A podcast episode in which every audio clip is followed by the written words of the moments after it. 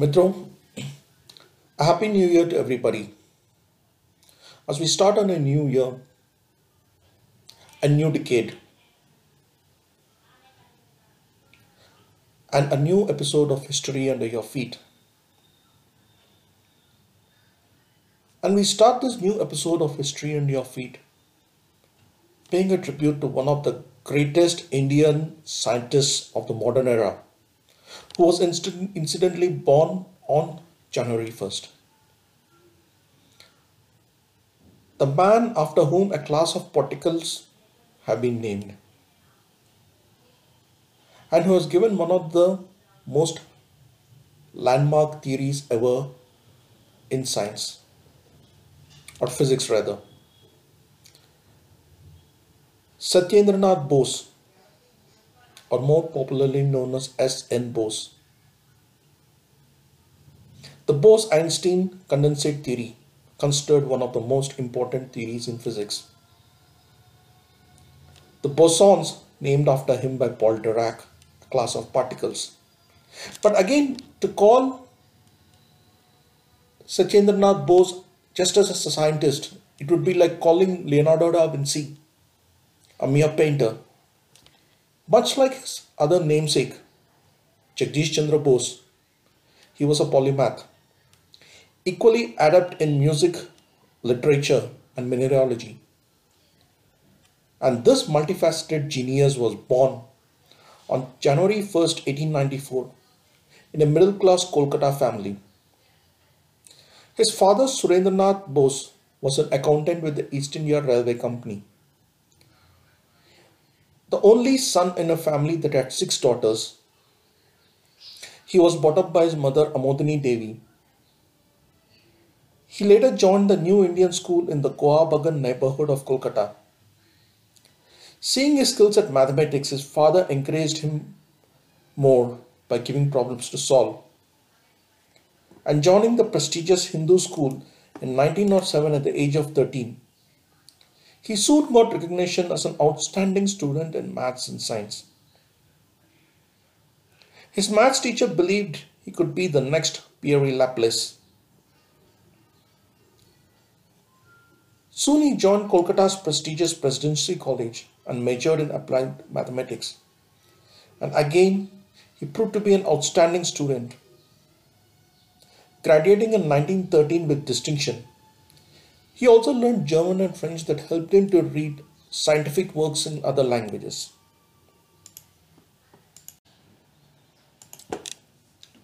Bose's entry into the world of academia was not an easy initiation for him. With World War I breaking out in 1914 all over Europe, scientific journals began to arrive less frequently. And just at a time when quantum theory, relativity was a new field, and Kolkata University was still in a very nascent stage when it came to PhD programs. However, the then Vice Chancellor, Sir Asutosh Mukherjee, father of Dr. Shyam Prasad Mukherjee, began to fund professorships and new programs. He also gave scholarships for postgraduates and access to his own private library, which had some excellent works on science and mathematics. Bose, along with his friend Meghnad Saha, managed to get some of the best books through Paul Brühl, an Austrian teacher at the Bengal Engineering College. By 1916 end, Bose was giving lectures in applied mathematics and later in physics. He was appointed to the C.V. Raman Chair of Physics in 1917. And by 1919, along with Saha, he also published the English translation of Einstein's theory of relativity. In 1921, he was appointed at the University of Dhaka as physics reader, where he made his most famous observation.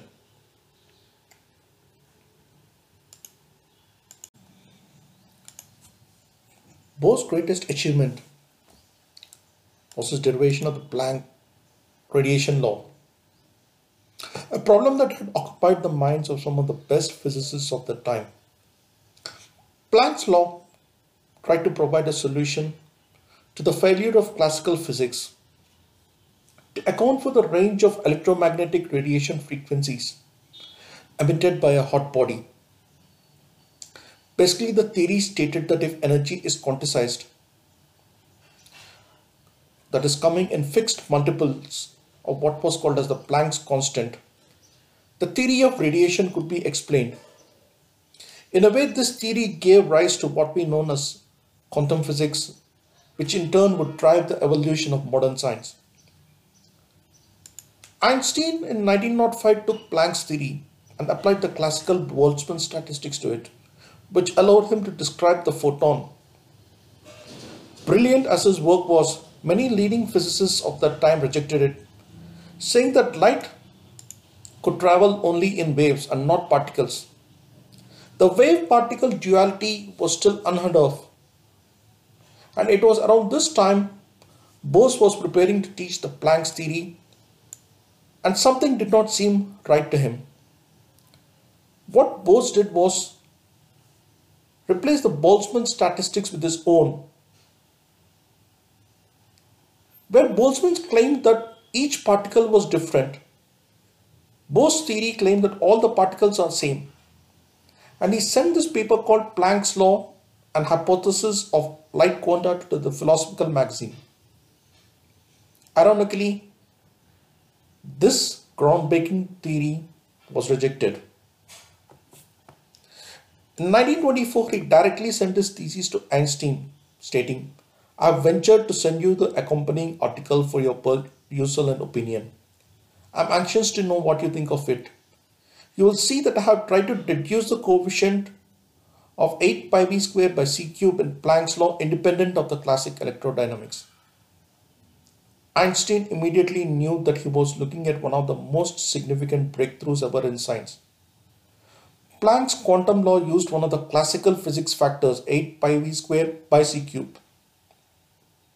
This mixing up of classical and quantum laws was not easily applicable. Bose then managed to produce the same factor without using any classical physics theory, but instead it came from his own hypothesis that photons with equal energy were not distinguishable from each other. Einstein translated Bose's work into German, got it published in the journal Zeitschrift for Physics. He called it a very important step. Actually, it was a groundbreaking theory that laid one of the foundations for quantum physics. The more Einstein dwelt over Bose's theory, the more he was intrigued by it. And he considered the possibility of applying Bose quantum statistics to a gas made of atoms to see the effects. And this led to one of the major breakthroughs, the Bose-Einstein condensate, where each particle in a collection of particles exists in the same identical quantum state. Basically what happens here is at room temperature, atoms in a gas behave like particles. As temperature rises, the atoms gain wave nature and move closer to each other. As the temperature rises more towards absolute zero, the waves merge to form a single superwave.